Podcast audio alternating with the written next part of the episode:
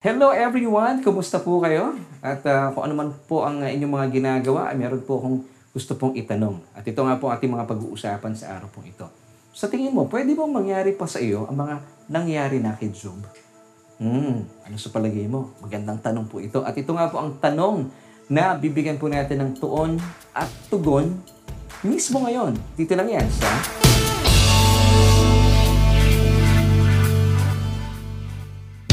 Hello everyone! Isang mapagpalat mabiyayang araw po ang pagbati sa bawat isa po sa atin. And once again, thank you for joining us and welcome po sa isa na namang edisyon ng ating programang Solution with Laverne Duhot and that's me. Yes, maraming maraming salamat po uh, for joining us at uh, alam ko po isa na naman pong bagong linggo ang ating pagsasalungan para patuloy po nating alamin at tayo po'y mamangha sa kabutihan, uh, init ng pag-ibig at sakdal at dalisay na pagmamahal sa atin ng ating Diyos. At ito po ay nagaganap sa ating pag-aaral ng kanyang mismong salita. Dito lang yan sa inyo pong programa kung saan ay naghahatid ng tugon sa ating bawat tanong. At syempre pa, meron po tayong bagong tanong na bibigyan po ng tugon sa atin. At ang hugot po natin walang iba, magmumula ang sagot sa nananaga na kapahayagan ng Ebanghelyo ng ating Panginoong Heso Kristo. At ang tanong, uulitin po natin, kung hindi po nyo narinig ang tanong natin kanina, sa tingin mo, pwede ba mangyari sa iyo ang mga nangyari kay Job? What do you think? Hmm, magandang tanong po ito at naisip po namin marinig ang inyong mga kasagutan. Ilagay lamang po sa ating comment section kung ano pong inyong tugon sa ating katanungan. Pwede bang mangyari sa iyo ang mga nangyari kay Job? So napakaganda pong katanungan ito. At syempre pa ngayong araw pong ito ay bibigyan po sa atin ng Panginoon ng isang matibay na kasagutan. Syempre pa ang hugot natin mula mismo sa kanyang salita. At hindi po ito bunga ng ating mga palapalagay, pakiramdam o napakinggan sa iba-ibang mga tao. Hindi po. Ang matibay po nating sandigan ay ang mismong salita ng ating Panginoong Heso Kristo. Kaya po sa mga kaibigan po natin ay uh, nagpapasalamat po kami once again for joining us at dalayan ko po na manatili po nakatutok at nanonood at mapagpala po sa ating mga pag-uusapan ng sa gayon, malaman na po natin ang tunay na tugon sa katanungan ito. And as we move on, gusto ko muna batian ang ating mga kaibigan saan man po kayong panig ng daigdig. Good morning, good afternoon, and good evening. Welcome po sa isa na namang edisyon ng ating programang Solution. And of course, kung kayo po ay uh, hindi pa nakakapag-like sa ating fan page, puntahan lamang po ang Solution with Laverne Ducot. Yes, and that's me. Maraming maraming salamat po sa mga kaibigan nating nag-like na sa ating uh, programa. And uh, kung kayo po ay napapagpala, naniniwala sa ating mga pinag-uusapan, maraming maraming salamat po sa mga patuloy na nag-share na ating programa at uh, patuloy pa rin po nagdidesisyon na sila po ay magiging kabalikat natin sa pagpapalaganap ng Ebanghelyo. Maraming maraming salamat po sa inyo, mga kaagapay, mga kabalikat sa ating programa. At uh, tuloy-tuloy na po tayo sa ating mga pag-uusapan. Kaya naman po, alamin po natin once again ang tanong natin. Nabibigyan po mismo natin ng tugon ang uh, katanungan, katanungan ng maraming tao. It's a $1 million dollar question. Pwede bang mangyari sa iyo ang mga nangyari kay Job? Sa mga nakalipas po nating episode ay uh, tinalaki po natin. Alam ko pong may kinalaman po itong uh, mga tatalakay natin sa ngayon dahil pangkaraniwan, kapag ito pong uh, tinatalakay dahil sinasabi po nila lagi sa inyong lingkod na anong nangyari kay Job? Paano na yon? Ano naman kaya ang masasabi mo dyan, uh, Pastor? Kasi po nitong mga, mga nakalipas na araw, nitong nakalipas na linggo, pinag-usapan natin nung Tuesday ay uh, ang sovereignty ng Diyos. Tinalaki po natin yan. And then, sinundan po natin ang kinokontrol ba ng Diyos ang tao. At syempre pa nitong nakalipas na Thursday, pinag-usapan natin pandemya, ibinigay nga ba ng Diyos sa tao.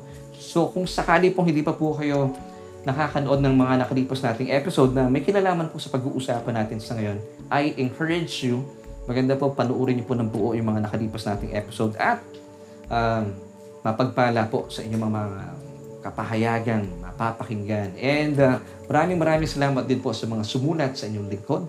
Ang sabi nila, nagpapasalamat po sila sa ating programa at dahil dito ay nabuksan daw po ang kanilang kamalayan mula sa katotohanan at sila daw po ay napalaya sa mga mali nilang niyakap na katuruan na nagbigay po ng, ng takot ng pangamba sa kanilang buhay. At uh, meron na naman din pong ilan ang mga nagsasabi at nagtatanong, o oh, sige, kung, kung uh, hindi nasa likod ang Diyos sa mga masasamang pangyayari sa buhay natin. Dahil kung maaalala niyo po, yung mga kaibigan natin na sumusubaybay sa ating programa, tinanong po natin nung uh, Thursday night na ginagamit po talaga ng Diyos sa mga masasamang pangyayari. Eh total naman, para naman po ito sa ating ikabubuti. Well, of course, atin pong katanungan, uh, bago matapos ang programa, malinaw po na hindi po ginagamit ng Diyos ang anumang masasamang pangyayari sa, total naman sa ating kabubuti dahil wala pong nagmumulang masasama sa Diyos. At hindi po pwedeng magmula sa Diyos ang mabubuti at masasama according to Lamentations chapter 3 verse 38. Pawang mabubuting bagay at mga pangyayari lamang po at sakdal na kaloob ang nagmumula mismo sa ating mapagmahal na Ama according to James chapter 1 verse 17. At syempre pa, wala pong uh, kasamaan ang kinaluluguran ng Diyos at dahil wala pong kasamaan ang nananahan sa Kanya according to Psalm chapter 5 verse 4 For you are not a God who takes pleasure in wickedness. Kung naalala niyo po yung mga pinag-usapan natin last Thursday. Samantala, may mga nagsasabi at nagtatanong sa inyo pong lingkod, eh paano na to, Brother Laverne? Eh paano na yung nangyari kay Job? Hmm, anong masasabi mo dito? Well, kaibigan, hindi po mahalaga yung mga masasabi ko dahil sa totoo lang, ay uh, wala po kayong mapapala kung akin pong sariling talino, kung meron man, o interpretasyon, uh, akin pong sasabihin sa inyo. Ang mahalaga po sa ating gagawin sa araw pong ito, sa ating programa, aalamin po natin mismo kung ano po ang tugon sa atin ng nananaga na kapahayagan ng salita ng ating Panginoon. So, aalamin po natin once again ang tanong na bibigyan po natin ng tuon at tugon mismo.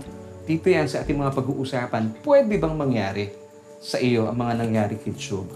Hmm, napakagandang tanong. At marami po talaga mga kapatiran natin, mga mananampalataya. Ito po lagi ang sinasabi po sa atin. Ito po lagi tanong nila, paano na yan? Yung nangyari kay Job.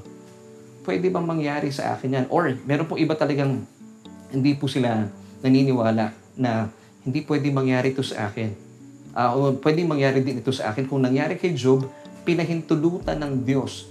Paano na yan? Pwede rin mangyari sa mga mananampalataya. At napakatandaan po natin yung word dito lagi, yung word na pinahintulutan. Napaka, napakainam po na ma- maintindihan po natin ito. So bilang mga mananampalataya, tayo po ay patuloy na nakakaranas ng persecution. This is the truth.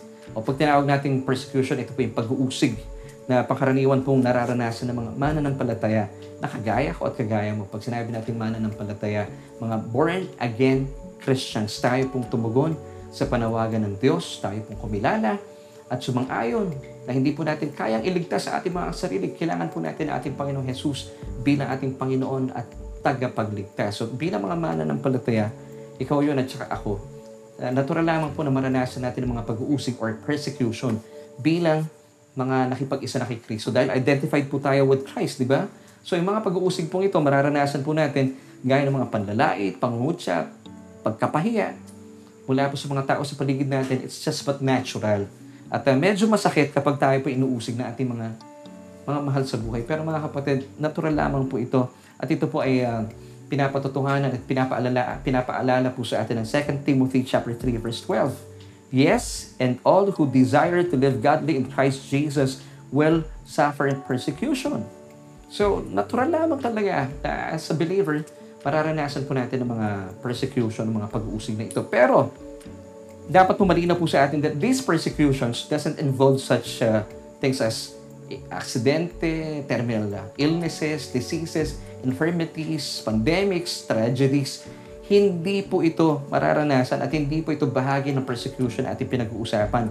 Pero ang tanong ng marami pa rin po mga tao, eh, lalo tigit ang mga mananampalataya, kung itong persecutions na ito doesn't involve tragic illnesses, tra- uh, tragedies, pandemics, such as COVID-19, di ba? Or mga accidents. Pero ano nang nangyari kay Job? Bakit naranasan niya? Ba't nangyari ito sa kanya? Sa kabila na siya po itinuturing ng Diyos na matuwid. E naranasan niya ang bagsik at pait ng buhay.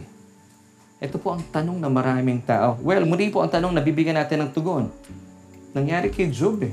Pwede ba na maranasan po ng isang mananampalatayang kagaya mo at kagaya ko ang mga naranasan ni Job? Pwede bang mangyari sa iyo ang mga nangyari kay Job? Well, sa episode po natin ito, gusto ko pong ipaalam po sa atin kung bakit po natin laging binabanggit. At nakakatuwa naman talaga. Marami na po mga mananampalataya sa ngayon, bukang bibig na nila or lagi na lang sinusulat sa Facebook that I am greatly blessed and highly favored. Ang uh, medyo kakulangan lang po dito, dapat po pinupunuan natin ng mga revelation. Bakit ang isang mananampalataya na kagaya mo ay itinuturing na lubusan ng pinagpala at lubusan ng pinaboran ng Diyos? We are greatly blessed and highly favored according to Ephesians chapter 1 verse 6. God has made us accepted in the beloved or in the beloved, capital B. At ang tinutukoy po dito ay walang iba kundi si Jesus mismo. So we are highly favored or accepted. You know the word accepted in that verse, Ephesians 1 verse 6? In Greek po, medyo uh, weak yung pagkaka-translate sa English. Accepted lang. Pero hindi lang po tayo basta accepted. We are karitu. Pag sinabing karitu or karituo, ibig sabihin we are highly favored. At dalawang tao lamang po ang itinuring na highly favored ng Diyos. Si Maria at syempre tayo po mga mana ng panataya. We are highly favored all because of what Christ has done on the cross. So alamin po natin bakit po tayo itinuturing na highly favored, greatly blessed kumpara kay Job. Yes, this is true. Tayo po higit na mas pinagpala at pinaburan kumpara po kay Job. Dahil kailanman, ito po ang magandang sagot. At uh, bigyan niyo po ako ng panahon, manatili po kayo nakatutok at uh, malaman po natin talaga ang katugunan sa ating katanungan. Pwede ba mangyari sa iyo ang mga nangyari kay Job? Well, ang sagot po ay ito. Hindi pwedeng mangyari sa isang mananampalataya na kagaya mo, ikaw na tumugon sa paanyaya ng Diyos, ikaw na nakipag-isa na kay Kristo Jesus, hindi mo na pwedeng maranasan at kailanman hindi hindi mangyayari sa iyo ang mga nangyari kay Job. And this is good news. Remember, the new covenant of pure grace, ito po yung tinatawag na gospel. At pag pinag-usapan natin gospel, In Greek, it means euangelion. What is euangelion? Euangelion literally means good news. So sa gospel, good news, wala pong bad news. So, this is the good news. Pwede bang mangyari sa iyo mga nangyari kay Job? The good news is, hindi po kailanman pwede mangyari sa inyo bilang isang mananampalataya ang mga nangyari kay Job. And that's why today, you are greatly blessed and uh, highly favored because what Christ has done on the cross. God has made us believers highly favored or accepted or karito in the beloved according to Ephesians chapter 1 verse 6. Now, ang question ng maraming tao, paano nangyari yun? Bakit? Dahil sa kapanahunan po ni Job, wala pong tagapamagitan. Ngayon, pag sinabi natin tagapamagitan sa English, it's mediator. Ito po ang panghihinayang ni Job noong panahon niya. Ito pong kanyang inaasam. Sabi niya, sana merong tagapamagitan sa pagitan namin ng Diyos. Merong mediator. At ito po ang kanyang inaasam. Ito pong kanyang panghihinayan ng mga panahon niya. Basahin po natin in Job chapter 9 verse 33. Nor is there any mediator between us who may lay his hand on us both. Ngayon, alamin po natin, ano bang ibig sabihin po ng word dito na mediator? Ano bang ibig sabihin ng mediator na binabanggit po dito ni Job? According to Elihu.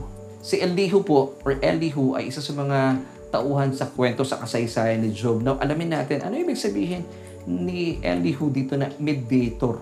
Binigyan po niya ng description. Binigyan po niya ng ng uh, pagtukoy. Sino ba itong mediator na sana inaasam ni Job? At siya'y nahihinayang ng panahon niyang walang mediator. Basahin po natin in Job chapter 33 verses 23 until 24. If there is a messenger for him, a mediator one among a thousand to show man his uprightness, then he is gracious to him and says, Deliver him from going down to the pit. I have found a ransom. Wow. So dito po, itong description ni Elihu, once again, that's uh, Job 33 verses 23 until 24, it's uh, Elihu's des- description of a mediator. It's a foreshadow of what 1 Timothy chapter 2 verses 5 to 6 tells us. Ito po yung sinasabi ni Elihu at uh, it foreshadows kung sino itong mediator. Sino ba yung tinutukoy niyang mediator? Sino itong pinaka-aasam sana ni Job? Sayang, sabi niya, walang mediator between me and God. Sana merong aako nung aking kapaitan, itong sakit na aking dinadala. So, yung binanggit po ni Elihu dito, it's a foreshadow telling us about 1 Timothy chapter 2 verses 5 to 6. So, alamin na po natin anong sinasabi ng talatang ito. 1 For there is one God and one mediator between God and men, the man Jesus Christ, or the man Christ Jesus. Verse 6, who gave himself a ransom for all to be testified in due time. Wow! So ang tinutukoy pala dito ni Elihu is it was Jesus himself. So noong panahon niya, sinasabi ito yung mediator na sana ay uh, inaasam ni Job na wala po sa panahon niya. So it's all about Jesus Christ. So siya po ang ating mediator. Sabi po muli nung talata na merong isang Diyos at meron pong isang tagapamagitan sa pagitan ng Diyos at ng tao. It's uh, the man Christ Jesus who gave himself a ransom for all to be testified in due time. Ngayon, alamin po natin, bakit tayo believers today, tinuturing po tayo greatly blessed and highly favored. Sige nga po sabihin muna natin, I am greatly blessed and highly favored. Amen. I am karito. Ikaw ay sa ang turing po ng iba, charito. Yes. So sa wikang Griego, we are karito or highly favored. Ikaw yan. Kung ikaw ay tumanggap na sa Panginoong Jesus, wow! Tayo po ay higit na pinagpala at uh, lubusang pinaburan kumpara kay Job. Kasi muli po ah, si Job nung panahon niya, wala pong tagapamagitan sa pagitan nila ng Diyos. Walang mediator at ito pong kanyang inaasam, itong kanyang panghihinayang. Pero praise God, tayo po, we are greatly blessed today and highly favored because tayo po ay higit na pinaburan at pinagpala kumpara kay Job. Wala siyang mediator, samantala tayo po, pero tayong tagapamagitan sa panahon natin sa ngayon. So naranasan po ni Job ang bagsik at ang pait at matinding pagdurusa dahil wala po siyang mediator o tagapamagitan o ransom ng kanyang mga kapanahunan. Pero tayo po, bilang mga mananampalataya, born again Christian, meron po tayong tagapamagitan, meron tayong ransom, meron pong tayong mediator in the person of our Lord Jesus Christ. Now, Jesus died on the cross to atone for our sins. Yes, tayo po ay niligtas na ating Panginoon Heso Kristo. Siya po ay nagsilbing atonement sacrifice on our behalf. He became our substitute doon po sa krus ng Kalbaryo. Kasi dapat tayo yun eh. Pero hindi nga po tayo karapat dapat at wala po tayong kapangyarihan at kakayahan para iligtas po yung ating mga sarili. Hindi po talaga kakayanin. So, dahil tayo po ay mahal ng Diyos, hindi lamang po tayo, tingnan niyo po ito, hindi lamang po niya nilaan ng Diyos, hindi lamang po inilaan ng Diyos ang kanyang bugtong na anak upang pagbayaran ang ating mga kasalanan. Of course, ito po yung pambayad payment. Now, ang ginawa pa ng Diyos, siya po ay binuhay niya ang kanyang bugtong na anak after three days. Ano ibig sabihin po nito? Kung meron pong pambayad ng kanyang kamatayan, binuhay po ng Diyos ang kanyang bugtong na anak para patunay na resibo natin ito, tayo po itinuturing na matuwid sa harapan ng Diyos. 2 uh, Corinthians chapter 5 verse 21, For God has made Jesus who knew no sin to be sin for us that we might become the righteousness of God in Christ Jesus. Wow, hallelujah. Napakabuti po ng Diyos. Now, tuloy po natin. Now, Jesus became the ransom for many. Ito po ay sinadyang ilaan sa atin ng Diyos. Matthew chapter 20 verse 28 tells us, Just as the Son of Man did not come to be served, but to serve and to give his life a ransom for many. So Jesus on the cross become or became our, our ransom. And the, the word ransom, ano po ibig sabihin nito? It came from the root word kafar. Pag sinabing kafar, ito po ay to, at, to, to make an atonement. So ito po ang ginawa ni Jesus doon. It became the atoning sacrifice. Siya po ay uh, alang-alang po para sa atin pinawi niya po ang galit ng Diyos. At ito naman po ay plano din ng Diyos para po tayo po ay hindi mapagbalingan ng kanyang galit kasi galit po ang Diyos sa kasalanan eh. Pero galit ang Diyos sa kasalanan pero mahal niya po yung mga makasalanan. Kaya po mas minarapat niya na isinugo ang kanyang bugtong na anak upang tayo po ay hindi po mawasak sa ating mga kasalanan. Tayo po sinelba ng Diyos mamagitan ng kanyang pagbibigay at paglalaan ng kanyang bugtong na anak. Hindi po ba napakabuti ng Diyos? And Jesus on the cross once again he became a ransom. It came from the root word kafar, which means to make an atonement. So, ibinigay po ng Diyos ang kanyang bugtong na anak. So, Jesus on the cross, He said, it is finished. He perfectly um, did a perfect job on the cross. Kaya nga po sinabi it is finished. Hindi nga sinabing, it is almost finished. Mga kapatid, this is good news. Sabi ni Jesus, naganap na. It is finished. Hindi po it is almost finished. Wala na po tayong kailangan gawin pa. All you have to do is just rest in the finished work of Christ on the cross. So Jesus on the cross, He became our substitute. Meaning, dapat tayo ito eh. Dapat tayo po pinako sa krus, pero hindi nga po tayo karapat dapat at wala po tayong kakayahan at kapangyarihan para isalba ating mga kasarili. So Jesus became the atoning sacrifice for our sins. Kung saan Jesus received all the bad things such as sin, yung kasalanan po natin, sicknesses, diseases, poverty, curses, and even yung curses of the law, lahat po ng hindi mabubuting bagay inangkin po natin Panginoon Heso Kristo. He absorbed everything on the cross. Ito po ay binunto ng Diyos sa kanyang katawan at ito po ay buong puso niyang niyakap sa kanyang katawan. At syempre pa, bagaman hindi po siya karapat dapat dito, he did not deserve this. Pero inako po niya ito alang-alang sa kanyang pagsunod sa kanyang minamahal na Ama. And of course, para din po, ang, ang kaganapang ito ay maranasan po natin, makamit po natin bilang kaloob ang kapatawaran ng ating mga kasalanan, ang kanyang kabanalan, ang kanyang katuwiran, ang kagalingan, ang kaginhawaan ng buhay, lahat po ng mabubuting bagay at pagpapala ay makamit po natin, of course, which we do not deserve. Now, ano pong tawag dito? Biyaya. Sige nga po sabihin natin, biyaya or grace. Undeserved, unearned, and unmerited favor. Now, ang tawag po dito ay divine exchange, ba, banal na pagpapalitan na ganap sa krus ng Kalbaryo.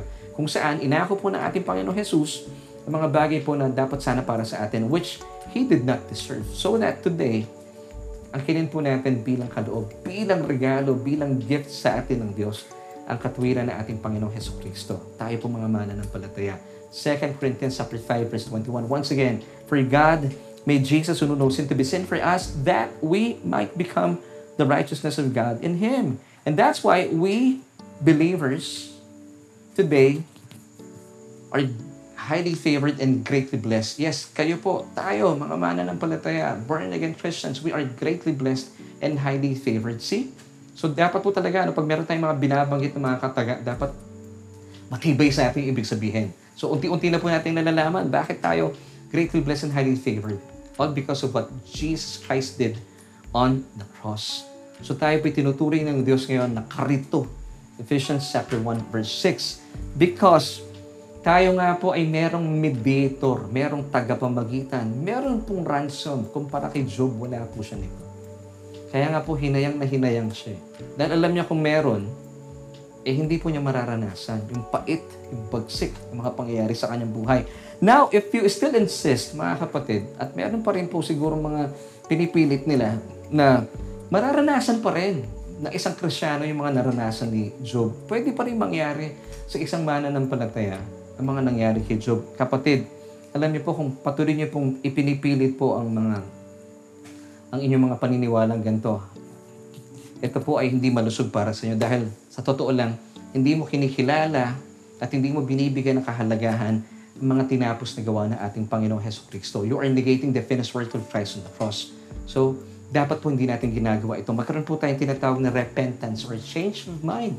Metanoia So alamin po natin, kaya pala tayo tinuturing na greatly blessed and highly favored because of what Christ did on the cross.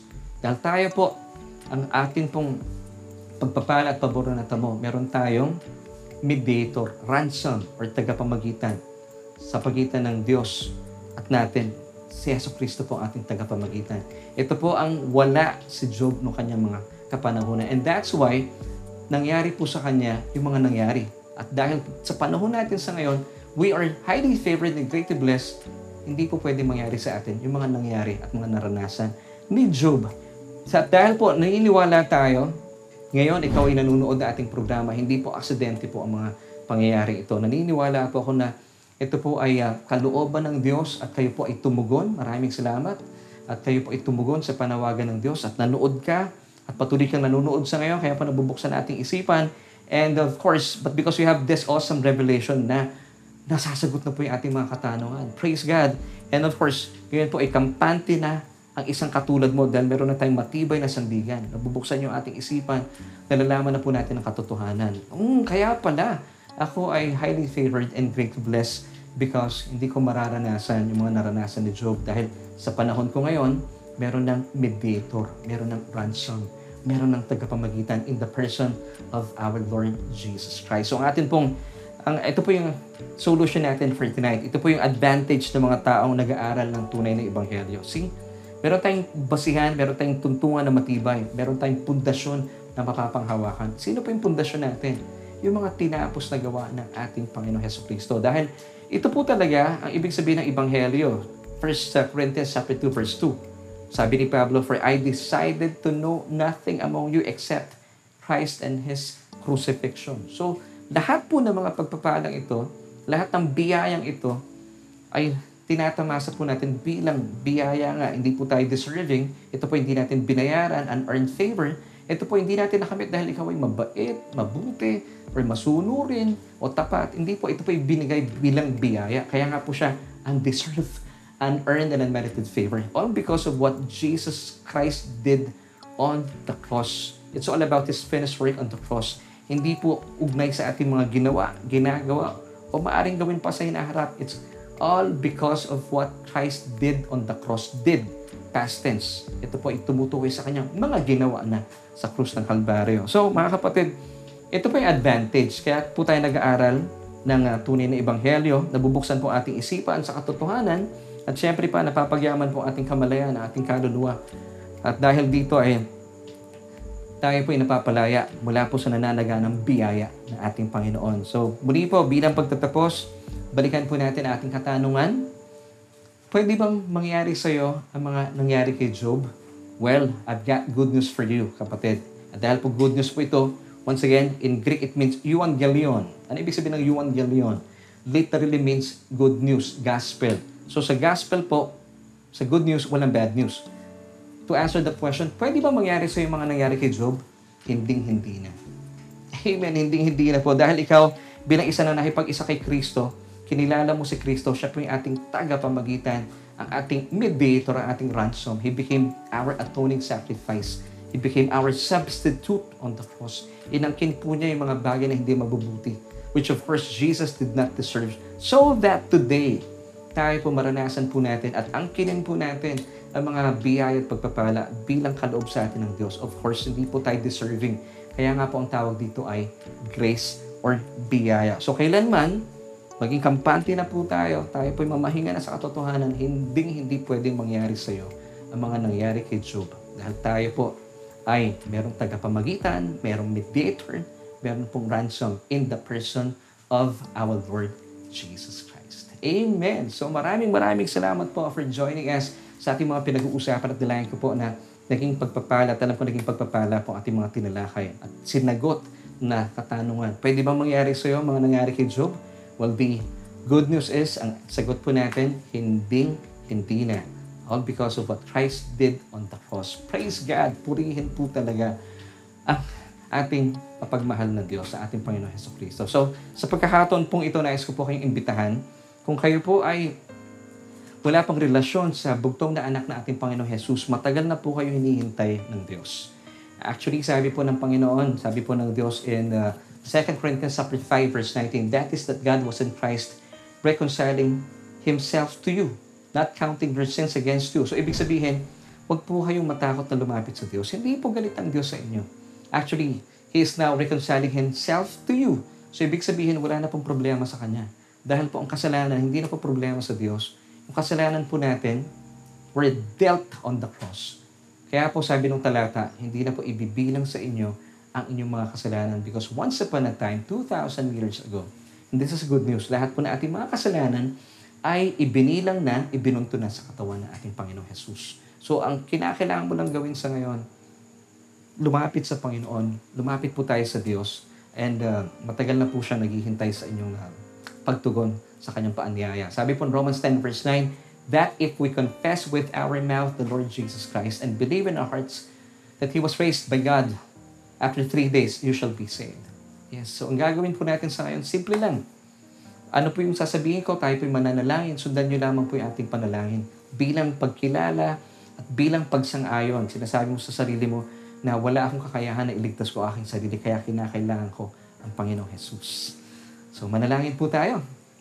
Let's pray. Sabihin niyo po ito, Panginoong Jesus, kinikilala ko po ang aking sarili bilang makasalanan at hiwalay po sa inyo ay sabihan walang magagawa. Nagpapasalamat po ako Dahil kayo po ay naging tagapamagitan sa pagitan ng Diyos at sa akin. At kayo po ay naging ransom doon sa krus ng Kalbaryo para po pagbayaran ng lahat ng aking mga kasalanan at angkinin po ang mga masasamang bagay na dapat sanay para sa akin. Salamat po dahil sa krus ng Kalbaryo, pinatawad ng lahat ng aking mga kasalanan. At inaangkin ko po ang katotohanan, ang kaloob mong buhay na walang hanggan. At maraming maraming salamat din po na aking pangalan ay nakasulat na sa aklat ng buhay. Amen. Kaibigan, kung kayo po ay sumabay sa panalangin, congratulations! Napakaganda po ng inyong desisyon.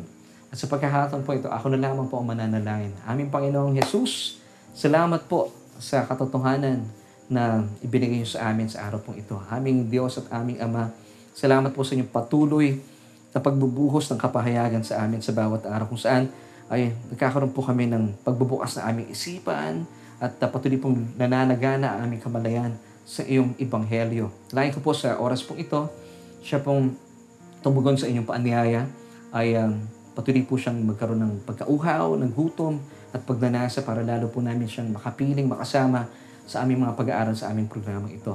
Aming Diyos, maraming maraming salamat po.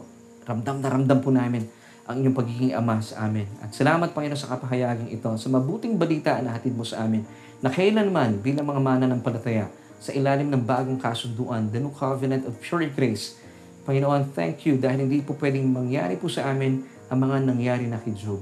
Dahil Panginoon, sa panahon namin sa ngayon, salamat, ibinigay mo ang iyong bugtong na anak upang maging uh, tagapamagitan sa pagitan po natin, O Diyos. Salamat sa katotohanan ito at mapalaya po ang bawat isa at magkaroon na po ng kapanatagan ang kanilang isipan, ang kanilang puso na kailanman talaga hindi, hindi na mangyayari ang mga nangyari kay Job sa isang katulad namin, katulad ko at katulad niya na mananampalataya. At ang lahat po ng ito ay naganap dahil po sa pagsunod ng aming Panginoon Jesus sa iyong paki at kalooban doon sa krus ng Kalbaryo.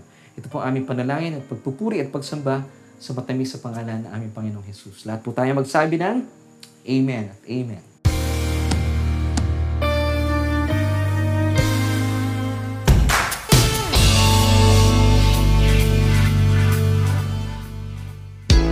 kaibigan, maraming maraming salamat po for joining us once again. Dito po yan sa ating programa kung saan na naghahatid ng tugon sa ating bawat tanong. At ako po ang nakasama.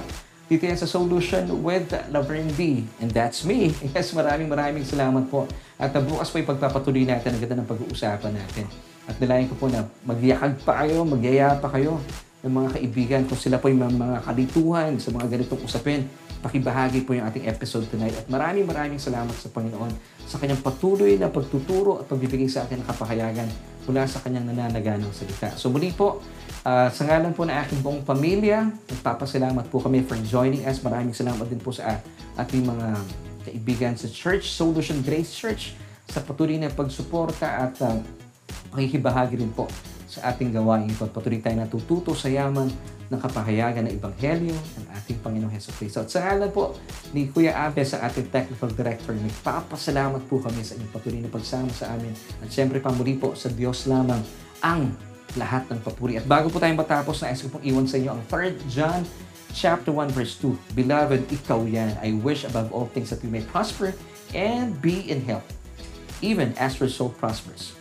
Bye!